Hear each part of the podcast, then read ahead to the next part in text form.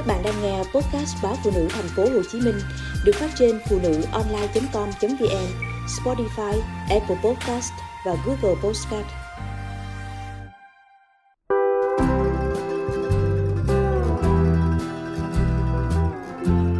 Tiếng gầm của mẹ đau hơn đòn roi. Có lần, tôi bất giác hỏi con gái, mẹ đã bao giờ đánh con chưa? Cô bé ngước mắt nhìn tôi, rồi nghiêm túc nói, một lần mẹ à. Rồi con kể, đó là lần tôi đưa con đi tắm. Tôi đang vội mà con cứ mãi vui đùa, chạy quanh phòng tắm, rồi khoát nước, làm ướt hết bộ quần áo công sở tôi vừa thay. Con còn vung cái vòi hoa sen trúng tay tôi đau điếng. Lúc đó, đúng vậy, chính ngay lúc tôi đang giận dữ vì nghĩ đến việc phải thay lại bộ quần áo khác và trễ giờ họp quan trọng. Tôi đã gầm lên như hổ, theo lời con tôi. Rồi đập cửa phòng tắm cái rầm, tuyên bố, lát nữa về, mẹ trị tội con sau. Giờ thì tôi nhớ ra rồi. Không phải nhớ về âm lượng tiếng gầm của tôi, hay nhớ về cánh cửa phòng tắm sau hôm đó bị móp đi một mảng, mà nhớ ánh mắt hoang mang, xen lẫn thất vọng và buồn bã của con. Con im bặt. Như đúng ý tôi, nước mắt lạ chả, lặng lẽ đi vào phòng ngủ. Còn tôi cứ thế vội vã lao ra đường. Mọi chuyện cứ thế trôi qua. Tôi cứ nghĩ là câu chuyện đó đã thực sự bị lãng quên. Nhưng hôm nay được con khơi gợi lại. Đấy đâu phải là đánh con, đấy là giận thôi mà. Tôi thắc mắc lúc mẹ hầm hầm nhìn con, lúc mẹ đóng sập cửa tay con nhói lên con thấy đau.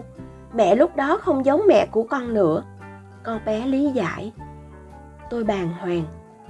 Thì ra trong mắt con tôi, đâu cứ phải vung tay vung chân mới khiến người khác đau. Một ánh mắt hung dữ, một sự dọa nạt hay tiếng rầm của cánh cửa cũng khiến con sợ hãi, bất an. Con là đứa bé nhạy cảm và dễ tổn thương. Nhiều lần khi chứng kiến các bạn trạc tuổi mình đang bị bố mẹ hoặc ông bà đánh con thắc mắc lý do vì sao bị đánh vì sao phải đánh. Vợ chồng tôi thì chỉ rõ, thấy chưa? Xem con nhà người ta hư là bị đánh kìa chứ đâu phải sướng như con. Con bé phản bác con ngoan mà ba mẹ không thương con à sao lại phải đánh con? Thỉnh thoảng con nói năng như một bà cụ non, khiến tôi phải nhìn lại chính mình.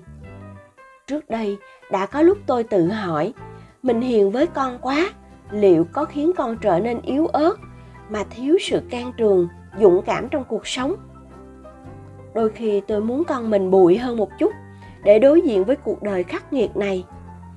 Nhưng rồi tôi nhận ra sự khác biệt giữa dạy con một cách hiền từ mà có nguyên tắc sẽ hoàn toàn khác với dạy con một cách nghiêm khắc mà thiếu sự thấu hiểu.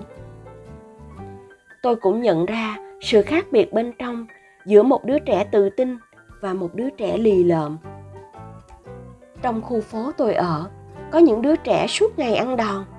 Qua năm tháng, chúng càng trở nên ít nói, thậm chí lì lợm và tỏ vẻ bất cần.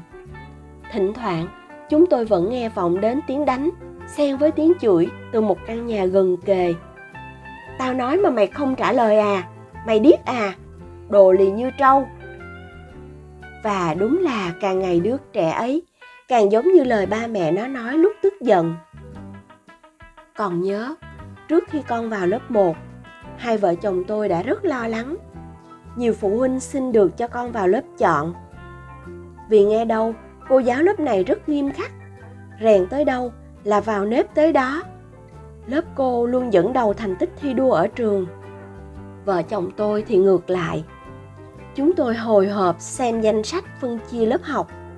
Mừng vì con không vào lớp của cô giáo có quyền năng, hét ra lửa ấy, mà trở thành học trò của một cô giáo rất hiền.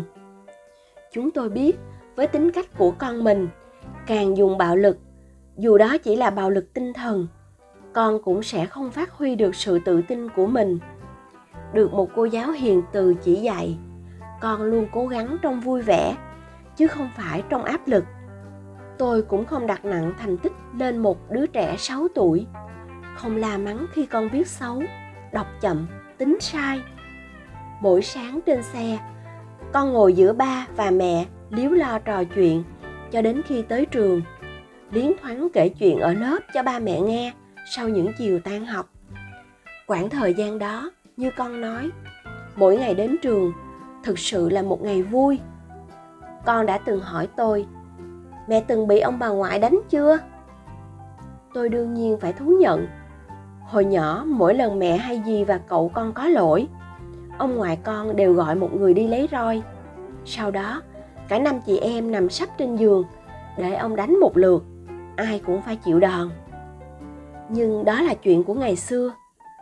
Chuyện của tôi và bốn đứa em nghịch phá như quỷ sứ.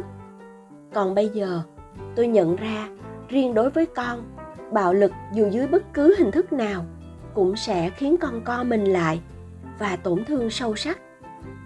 Tôi đã suy nghĩ rất nhiều sau khi con kể lại lần mà tôi đánh con. Đêm đến, tôi hôn lên trán con, thì thầm lời xin lỗi. Con ôm chặt tôi. Con tha lỗi cho mẹ lâu rồi, vì con biết mẹ luôn thương con mà. Mình tha lỗi cho nhau, mẹ nhé. Cô gái bé nhỏ ấy luôn biết cách khiến trái tim tôi tan chảy như vậy đấy. Tôi chẳng biết mình có dễ dãi quá với con không, nhưng sự thật là tôi đang được hưởng rất nhiều quả ngọt. Mỗi tối luôn có cô tiên tí hon tự giác chuẩn bị bóp sẵn kem đánh răng đặt ngay ngắn trên bồn rửa mặt cho tôi mỗi lần tôi đi làm về mệt, cô tiên ấy chạy lại xoa bóp, hỏi han, an ủi. Hơn thế, khi nhà có một cô con gái, lúc bạn nổi giận, cô bé ấy sẽ nói, mẹ đừng giận nữa nhé, mẹ cười lên một cái con xem nào. Không, mẹ phải cười nhe răng ra chứ. Không không không, cười nhe răng nhưng phải tươi lên cơ. Và thế là cơn giận của tôi bay theo mây gió từ lúc nào không hay.